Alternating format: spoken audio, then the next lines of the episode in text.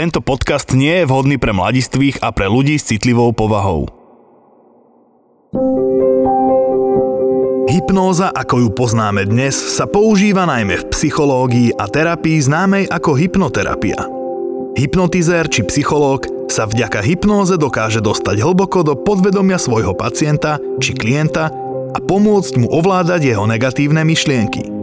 Prostredníctvom sugestií ho zase dokáže zbaviť rôznych fóbií, úzkostí či zlých návykov. Zaujímavý je tiež fakt, že zatiaľ čo na jedného klienta pôsobí sugestia mesiac, na iného môže aj do konca života. Niektorí ľudia využívajú tiež formu hypnózy, prezývanú aj autohypnóza. Ide o stav veľmi podobný meditácii, kedy si človek podmienuje svoju mysel sústrediť sa na konkrétny cieľ – Autohypnóza dokáže pomôcť ľuďom pri zvládaní bolesti, zlepšení spánku či k zvýšeniu motivácie alebo seba úcty. Ale pozor, aj keď je pôvodným účelom tohto fenoménu pomáhať, v nesprávnych rukách sa môže zmeniť na nebezpečný nástroj. V nasledujúcej polhodine sa pokúsime vašu myseľ udržať plne sústredenú. Budete počuť mysteriózne príbehy, v ktorých hlavnú rolu bude zohrávať hypnóza. Nechajte sa vtiahnuť do deja, ale ostaňte pri svojich zmysloch. Pohodlne sa usadte v tomto kresle a sústredte sa. Zhlboka dýchajte, myseľ majte kryštáľovo čistú. Nádych, výdych. Nočná šichta začína. začína.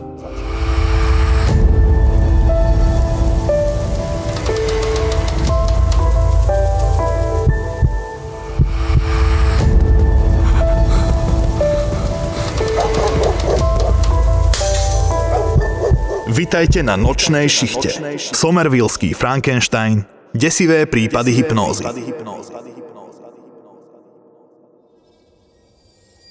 9. november 1909, New Jersey, Spojené štáty americké. Ulice Somervillu už dávno utíchli. Nadišiel čas urobiť službu pre dávneho priateľa. Opetovať mu jeho lojalitu. Buď to urobíš teraz, alebo nikdy. Mučia Williama vlastné myšlienky – Navzdory pochybnostiam o plánovanom čine zozbiera posledné kúsky odvahy, preglgne dúšok prémiového, ale trpkého bourbonu a postaví sa k dverám. Bol si predurčený robiť veľké veci. Nadišiel tvoj čas. Spriami sa, otvorí dvere a opustí svoje útočisko. Rázným krokom hľadiac do zeme križuje zastrčené uličky a vyprázdnené parky. Na ceste nestretol ani živej duše – Pohľady na neho hádžu len vrany, ktorých čierne oči sa ligotajú v jemnom svetle blikajúcich pouličných lámp. Sedia na konároch opadaných stromov. Ich tiene Williamovi pripadajú ako ruky kostlivcov. Vždy, keď pod nimi prechádza, má pocit, že sa po ňom načahujú. Rýchlo však vypustí predstavy svojej bujnej fantázie a ešte viac pridá do tempa. Pobeží, pod nohami tajomného muža škrípu masy zhnednutých listov a do tváre mu duje chladný, novembrový vietor. Každú chvíľu si musí oboma rukami prichýtať svoj elegantný čierny klobúk, aby mu neodletel. Vklzne cez potvorenú bránu na cintorín a zastane pred budovou týčiacou sa po jeho pravici. Nehybne stojí a počas toho, ako sa vydýcháva z behu, kontroluje okolie – z úst Williama vychádzajú oblaky teplej pary. Keď sa ubezpečí, že je vzduch čistý, podíde ku stavbe. Na jej dverách stojí nápis Márnica. V snahe vylomiť zámok do nich narazí pravým ramenom. Nestačí sa čudovať, keď sa dvere za obrovského rachotu rozpleštia hneď po prvom údere. Vstúpi dnu, posledný krát prebehne očami cintorín a v tichosti ich privrie zloží si z hlavy klobúk a z rúk si stiahne kožené rukavice, aby mohol zapáliť petrolejový lampáš odložený na spráchnivenej komode.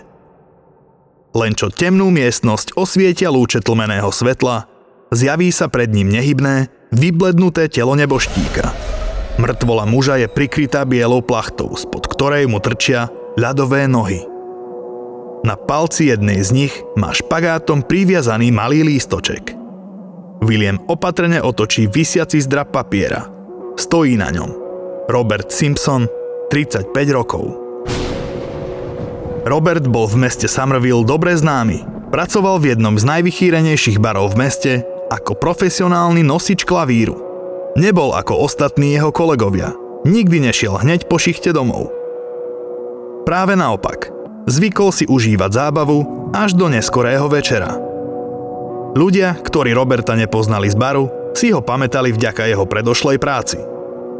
Dlhé roky riadil dopravu na najfrekventovanejšej ulici mesta Newark Street.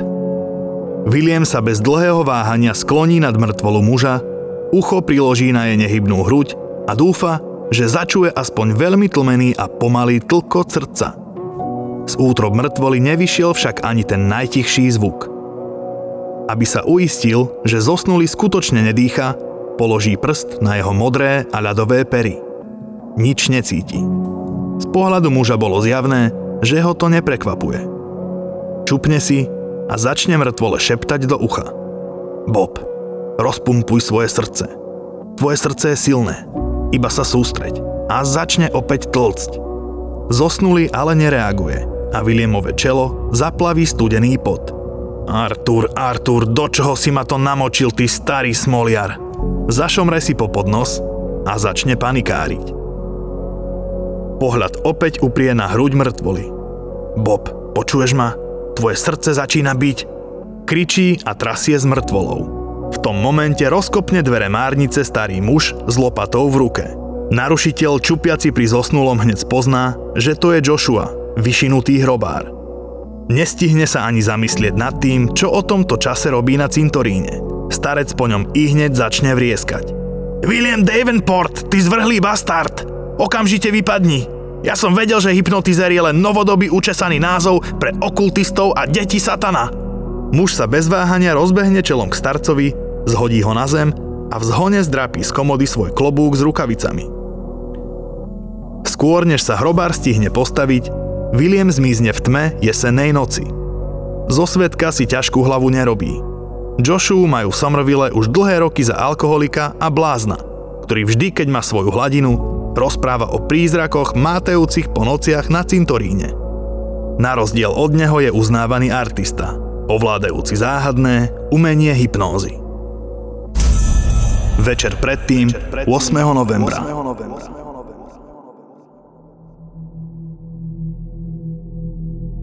Dom opery je aj dnes narvaný divákmi, rovnako ako každý štvrtok. Pravidelne tu totiž tento deň vystupuje so svojím dýchberúcim predstavením talentovaný showman a hypnotizér Arthur Everton. Keďže ide o najzaujímavejšiu udalosť v meste, na jeho vystúpeniach nemôže chýbať smotánka ani pracujúca stredná vrstva. Všetci diváci už dôverne poznajú, ako program Evertona prebieha. Vždy si na začiatku show vezme na pódium jedného dobrovoľníka z publika a donúti ho robiť zábavné, šialené niekedy až neuveriteľné veci. Hoci boli ľudia pri prvých vystúpeniach hypnotizéra ostýchaví, dnes sa idú pretrhnúť o to, kto bude ten šťastlivec, z ktorého si spraví svoju bábku. Verili mu, že im neublíži. Práve naopak, sprostredkuje neskutočný zážitok. Spomedzi desiatok zdvihnutých rúk si dnes Everton vyberie ako dobrovoľníka muža, ktorého už dlhšiu dobu pozná z videnia. Hej, pane, Vás vídam v publiku každý týždeň. Poďte za mnou, hore na pódium. Vyzve ho hypnotizér afektovaným hlbokým hlasom, ktorý je ikonický pre jeho vystúpenia. Keď muž vykráča schody a ocitne sa v centre pozornosti, poprosí ho, aby sa predstavil. Dobrý večer, ja som Bob. Bob Simpson. Len čo dopovie svoje meno, zo sály sa ozve obrovský potlesk. Dobre, Bob, teraz sa uvoľní. Zavri oči a sústreď sa len na môj hlas. Keď odrátam do jedna, budeš úplne v mojej moci. 5, 4, 4, 3, 3, 2, 2, 1, 1. Dohovorí hypnotizér a luskne prstami. V tom dobrovoľníková hlava klesne. Sálou sa ozve tichá dutá rana, keď spiaci muž narazí svojou bradou do hrude. Everton s Bobom predvedie zo pár overených kúskov. Keďže vystúpenie prebieha nadmieru dobre, rozhodne sa posunúť jeho latku. Na pódium privolá svojich pomocníkov a nariadi im, aby rozložili na pódiu dve stoličky. Postavia ich presne oproti sebe tak, aby na ne mohli položiť bobové nehybné telo. Na jednej zo stoličiek má figurant hlavu, na druhej nohy. Trup dobrovoľníkovho tela sa medzi nimi vznáša. Diváci začnú jasať, keď hypnotizer vyskočí na levitujúce telo svojho subjektu. Je priam nemožné, aby ho udržal. Dav neverí vlastným očiam, ale s Bobom ani nehne. Keď z neho Everton zlezie, zavelí. Prebuďte sa. Prebuďte sa. V tom okamihu sa však dobrovoľníkové telo nehybne zrúti medzi stoličky. Publikum v napätí stíchne a prekvapenie nedokáže utajiť ani sám hypnotizér. Pohotovo na pódium pribehnú lekári a zamestnanci domu opery začnú vyháňať z budovy divákov. Hoci sa zdravotníci snažia muža zachrániť, nedokážu nič viac, len skonštatovať náhlu smrť. Netrvá dlho, kým si po Artura Evertona prídu policajti. Ešte predtým, než ho stihnú odviesť na stanicu, Poprosí jedného zo svojich asistentov, aby kontaktoval jeho starého priateľa a skúseného hypnotizéra Williama Davenporta. Povie mu, že Bob je podľa neho len v kataleptickom stave, pričom on jediný ho z neho dokáže prebudiť. Na stanici sa s Evertonom nepárajú a obvinia ho z neumyselného zabitia. Po niekoľkých dňoch sa mu podarí vybaviť si prepustenie na kauciu. Pitva mŕtvého dobrovoľníka nakoniec ukáže, že zomrel na náhlu zástavu srdca. Lekári nedokážu s istotou povedať, či mala súvis s hypnózou. Práve na základe ich zistení súd zbaví hypnotizéra obvinení. O 11 rokov neskôr Artura Evertona opäť predvedú na políciu. Tentokrát však z úplne iného dôvodu. Pri náhodnej prohybičnej razii nájdu u neho v byte alkohol v hodnote 6 tisíc dolárov. Krátko potom, čo ho odvedú na výsluch, sa o prípad začne zaujímať novinár z New York Times. Spomenie si totiž na prípad Boba Simpsona. Spojí sa s Evertonom s nutkaním opýtať sa ho, či nedokázal zabrániť razí svojimi hypnotickými schopnosťami. Na to mu hypnotizer nonšalantne odpovie. Je pravda, že by som to dokázal, ale nikdy by som to neurobil. Som slušný občan, viete, taký, ktorý dodržiava zákony. Hypnóza, racionálna mágia. Keď chceme pochopiť, ako dokázal Arthur Everton ovládať Boba Simpsona, musíme sa pozrieť bližšie na to, ako vôbec hypnóza funguje. Veľmi zjednodušene ide o špeciálny psychologický jav, kedy sa zhypnotizovaný človek nachádza na rozhraní medzi bdelým stavom a spánkom. Počas hypnózy môže cítiť veľké uvoľnenie, prípadne mravčenie v tele, ktorému bude pripadať buď neprirodzene ľahké, alebo naopak ťažké. Subjekt sa stave hypnózy dokáže koncentrovať o mnoho lepšie, než keď je bdelý a dokonca sa mu môže zlepšiť aj sluch. Mnoho ľudí by sa tiež mohlo domnievať, že si svoju hypnózu nebude pamätať. Opak je však pravdou. Hypnotizer si práve na základe spomienok subjektu dokáže byť istý tým, či spolupracoval a vnímal jeho sugestie. Hoci pre niekoho môže znieť hypnoza ako niečo nadprirodzené a nevýdané, možno priam desivé, treba si uvedomiť, že sa nachádza všade okolo nás. Nájdeš ju v marketingu, v umení, stretávame sa s ňou všetci v každodennom živote. V histórii existuje už tisíce rokov. Dokonca sa o nej hovorí, že ide o druhé najstaršie remeslo. Hypnóza je rovnako stará ako dejiny čarodejníctva, šamanizmu, mágia a medicíny. Všetky tieto odvetvia ju totiž aktívne využívali. O stáročia neskôr ju do rúk uchopili pouliční umelci, medzi ktorých patril aj Arthur Everton. Pomocou pódiovej hypnózy dokázali zabávať, ale aj desiť svoje publikum. Z pohľadu vedy podobnú techniku spomína prvýkrát francúzsky lekár Franz Anton Mesmer v 18. storočí. Mesmer výrazne prispel k rozvoju hypnózy, keďže ako prvý medic na svete začal využívať trans v rámci terapie, tzv. živočíšneho magnetizmu, ešte známejšieho pod pojmom mesmerizmus. Za väčším vedeckým pokrokom v rámci hypnózy však stojí škótsky chirurg James Braid. Jeho výskum začalo storočie neskôr. Braid pohrdal mesmerizmom, ktorý nedokázal nič viac, než človeka uviezť do tranzu. Prišiel totiž na to, že sa v tomto stave subjektu zvyšuje aj koncentrácia. Tento poznatok neskôr využil, aby subjekt donútil reagovať na podsunuté informácie a príkazy, sugestie. Braid prišiel ako prvý s oficiálnym pojmom hypnóza. Názov svojej techniky odvodil od gréckého slova hypnos, a teda spánok, pričom jej otvoril dvere do sveta. Práve Braidovi vďačíme za to, ako vnímame hypnózu dnes. Najfascinujúcejšou formou hypnózy je bez pochyby regresná hypnóza, ktorá dokáže vziať človeka do jeho dávnej minulosti. Subjekt vďaka nej dokáže prežiť napríklad oslavu svojich štvrtých narodenín, ale aj svoj pôrod. Hoci to môže znieť neuveriteľne, dokáže sa dokonca vrátiť do svojich minulých životov. Práve regresná hypnóza bola námetom mnohých dýchberúcich kníh, ktoré napísal na základe zážitkov svojich pacientov americký psychiatr Brain Weiss.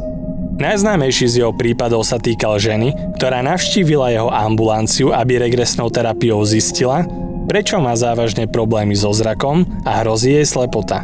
Hypnóza ju zobrala až do stredoveku, kedy sa ocitla v tele šedivého starca. Videla, ako jeho príbytok vypalujú neznámi ľudia. Fyzicky počas hypnózy cítila, ako ju štípu oči z dymu. Starec, v ktorom realistické obrazy prežila, videl v priebehu pár minút stále horšie, až oslepol. Neskôr jej oftalmolog na základe klinických vyšetrení povedal, že musela byť vystavená požiaru, ktorý jej zničil zrak. Sarasota County, Florida, 2012.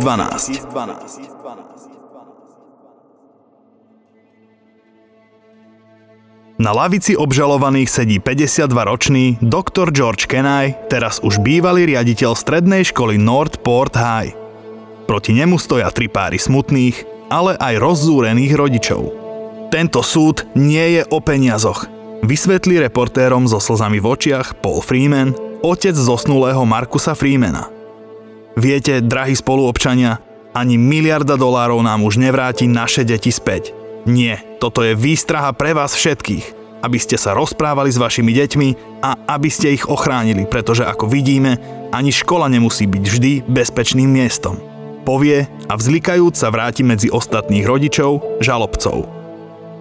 Sudca Wilkins sa postaví a hromovým hlasom prednesie. Prípad Kenai versus štát Florida. Obžalovaný doktor Kenai, postavte sa. Pred začatím pojednávania ste zložili prísahu, že budete hovoriť pravdu. Preto sa vás pýtam pred zrakmi všetkých v tejto miestnosti. Doktor Kenai, Hypnotizovali ste svojich študentov na pôde strednej školy Nordport? Nehypnotizujte naše deti. Sivovlasý charizmatický riaditeľ školy, George Kenai bol známy svojou záľubou v hypnóze. Praktizoval ju na študentoch trpiacich úzkosťami, aby im pomohol relaxovať a uvoľniť mysel.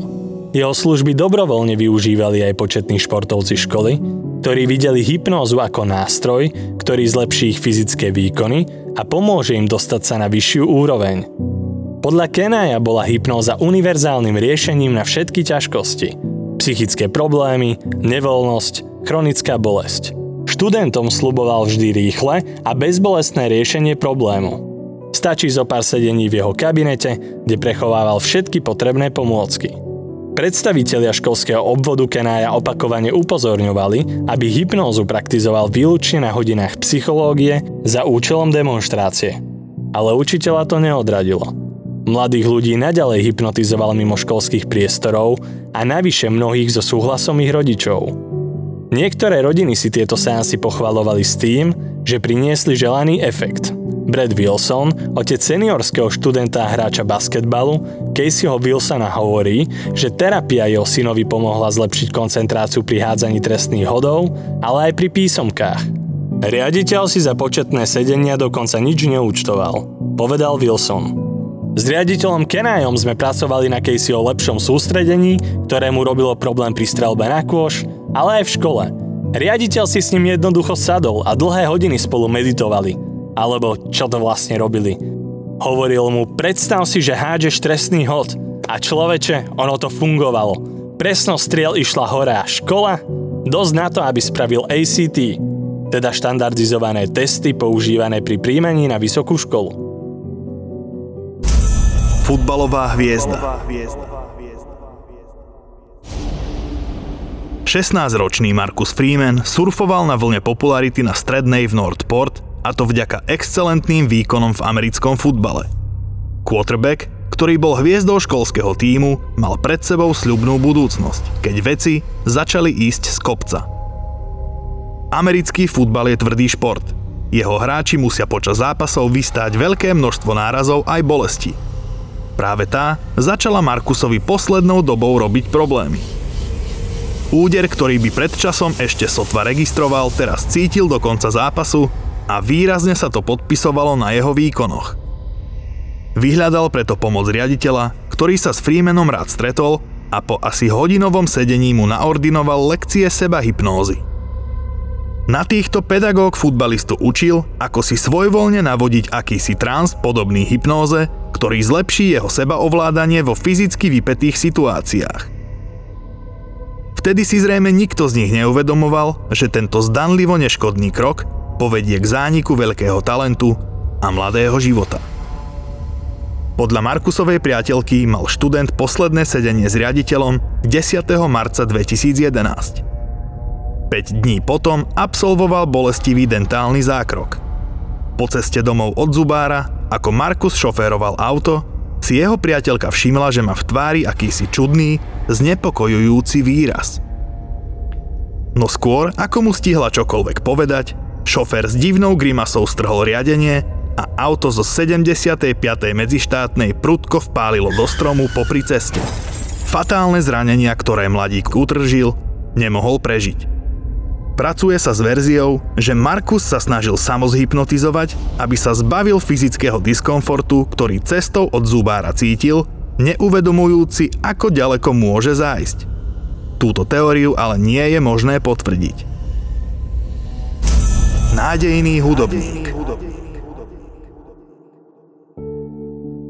Hoci mal Wesley McKinley sotva 16, bol jedným z najpozoruhodnejších jedincov, ktorí strednú v Northporte navštevovali. Nebol len talentovaný gitarista, ale aj nádejný interpret.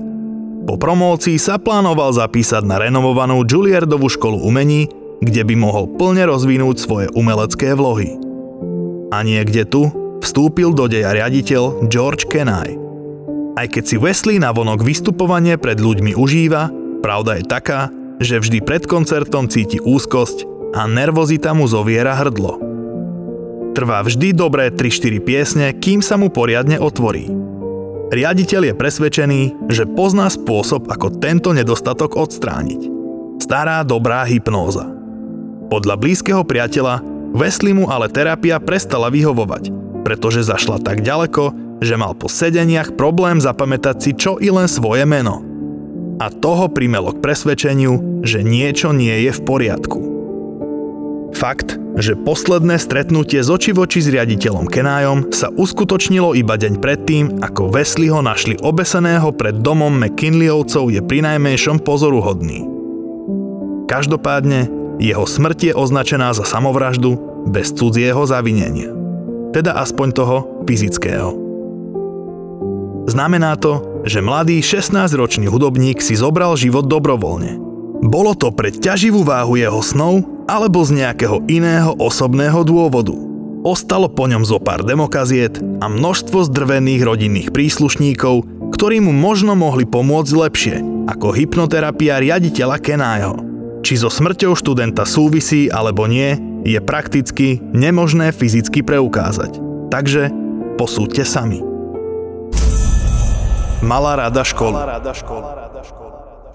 Na rozdiel od dvoch predošlých chalanov, bola Brittany Palombo viac zameraná na akademické vzdelanie ako krúžky. Do veľkej miery to bolo aj tým, že sa už pomaly pripravovala na mnohé vysokoškolské prihlášky. Aj horlivej matematičke, strachujúcej sa o svoje SAT skóre, obdoba našej maturity, stanovil George Kenai diagnózu. Principál, ako v USA volajú riaditeľov, to vidí na vážnu úzkosť písomných testov, ktorá sa podpisuje na študentkyných výsledkoch. Ubezpečuje ju, že hypnoterapeutické sedenia doručia zlepšenie jej prospechu. Ale nedoručili. Sklamaná Britany, v tom čase navyše sužovaná bolestivým rozchodom, možno budúca úspešná absolventka Floridskej univerzity, sa rozhodne vziať si život. 4. mája 2011 sa jej rodičom naskytne otrasný pohľad, keď ju nájdu obesenú vo svojom šatníku. Michael a Patricia Palumbovci, brat Ryan, ale aj tučný kocúr Joe zažili obrovskú stratu. Sú presvedčení, že nebyť riaditeľových pofidérnych hypnóz, ich dcéra by ešte žila. Palumbovci spolu s rodičmi ďalších spomenutých detí Freemanovcami a McKinleyovcami podajú občiansku žalobu na strednú školu Northport High za to, že jej vedenie nezabránilo pochybným praktikám jej zamestnanca. Chcel som im pomôcť. Áno, ctihodnosť. Na tých študentoch som praktizoval terapie prostredníctvom hypnózy. Robil som to ale v najlepšom úmysle a hoci ma ich smrť nesmierne mrzí, nesúvisí s mojou liečbou. Na lavici žalobcov to zlostne zasičí a ozve sa hlasný výkrik. Klamár! Klamár! Klamár! Viete, som licencovaný hypnotizér a autor viacerých kníh. Tie deti mali psychické problémy. Zničil si ich, zničil si im životy. Ozve sa súdnou sieňou zúrivý aj plačlivý hlas pani Palumbovej. George Kenai pracoval v školstve 30 rokov, pričom od roku 1999 do 2011 zastával funkciu riaditeľa. Z jeho výpovede vyplynie, že celkovo v priestoroch školy zhypnotizoval približne 75 ľudí, medzi ktorými boli študenti, zamestnanci školy a ich deti. A to v časovom rozmedzi iba dvoch rokov. Požadovaným efektom sedení boli primárne lepšie akademické a športové výsledky či skoncovanie s fajčením. Bilancia jeho terapii je desivá. Dve samovraždy a jedna tragická a nezmyselná havária. Freeman hypnotizovaný 5 dní pred smrťou. McKinley hypnotizovaný 3 krát, z toho 1 krát pred spáchaním samovraždy. Palumbová hypnotizovaná minimálne raz v období ťažkého rozchodu a uprostred procesu posielania prihlášok na univerzity. Rodiny zosnulých sú skalopevne presvedčené, že za náhlymi úmrtiami mladých študentov je neodborné praktizovanie hypnózy. Okresné vyšetrovanie odhalí, že George Kenai bol predstaviteľmi školy často napomínaný, no nepomohlo to. Jeden z jeho tak povediac pacientov, Študent, ktorý hral v basketbalovom týme, uviedol, že ho pedagóg hypnotizoval minimálne 30 krát. Neexistuje spôsob, ako právne preukázať vplyv hypnoterapii na smrť mladých ľudí. Kenája preto nie je možné obviniť z podielania sa na samovraždách. Z čoho jeho ale možné obviniť je prečin spraktizovania terapeutickej hypnózy bez patričného povolenia. Úrady si totiž nie sú isté riaditeľovou náležitou akreditáciou. Svoje techniky sa George Kenai naučil z DVDčiek a tiež sa zúčastnil 5-dňového kurzu v tréningovom centre hypnózy v roku 2009. A i keď hypnotizer vehementne tvrdí, že jeho licencia je platná, aby sa vyhol väzeniu, pristúpi na dohodu o zákaze činnosti s jednoročným probačným dohľadom. Po prepuknutí škandálov s hypnózami a zlom mediálnom zviditeľnení školy je riaditeľ v roku 2011 prepustený na administratívnu dovolenku. O rok neskôr sám z pozície riaditeľa rezignuje. V roku 2015 dostane každá z poškodenej rodiny od školy 200 tisíc dolárov v rámci dohody o urovnaní sporu. Školská rada okresu Sarasota uvedie, že urovnanie je v najlepšom záujme všetkých zúčastnených strán. Aj keď o tom ani len netušíme, všetci využívame niekoľkokrát do dňa prirodzenú hypnózu. Spomínaš si, keď si naposledy šoféroval po diálnici a ponoril sa do svojich myšlienok tak hlboko, že si ani nevnímal, čo robíš? Šoféroval si, ako by si bol autopilot. Presne vtedy si bol pod jej vplyvom. Dôležité je taktiež spomenúť, že hypnóza funguje na každého inak. Iba 10% populácie je na túto techniku náchylných a je ich možné zhypnotizovať bez ťažkostí.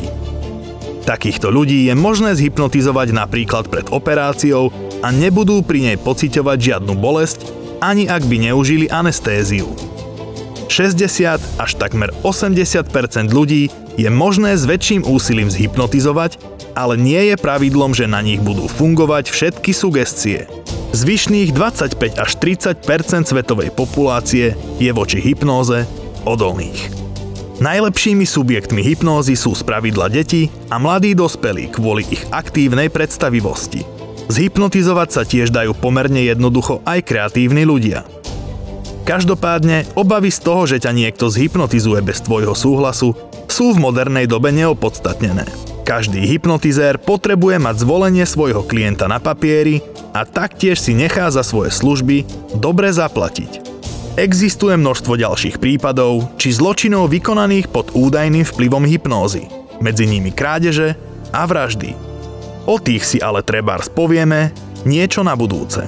Teda v prípade, že ostanete naladení na našej vlnovej dĺžke. Do počutia na budúce. A ak sa ti náš podcast páči, budeme radi, ak nám dáš follow v aplikácii Toldo, podcast Nočná šichta. Nájdeš tu bonusové epizódy a nezverejnený materiál. Taktiež nás môže sledovať na Instagrame profil Nočná šichta. Nájdeš tu fotky a rôzne doplnkové informácie k jednotlivým epizódam. Za podporu vopred ďakujeme.